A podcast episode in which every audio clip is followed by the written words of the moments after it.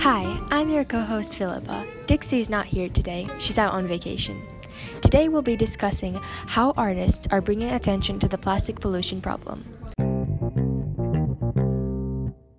We'll be talking to our first eyewitness, Bertha. So, Bertha, what did you see that day? Well, I saw a lot of things, but mostly I saw this giant, like 15 foot raven, and it was made out of plastic. Like, there was a lot of plastic.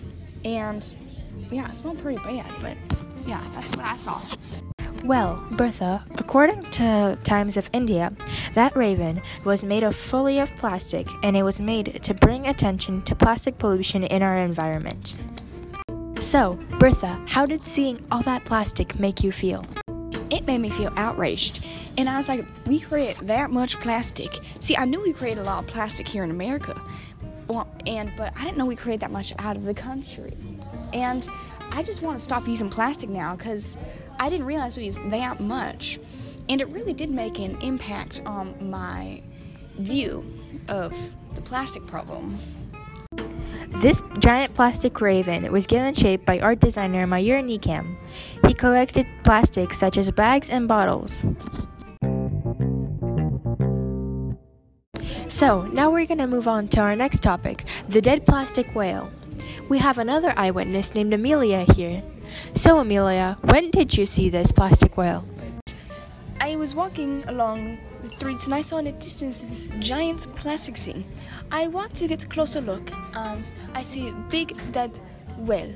It's not real whale, but it's plastic, entirely full plastic as well. And it was very, very large. It was like like a hundred feet long, as I think.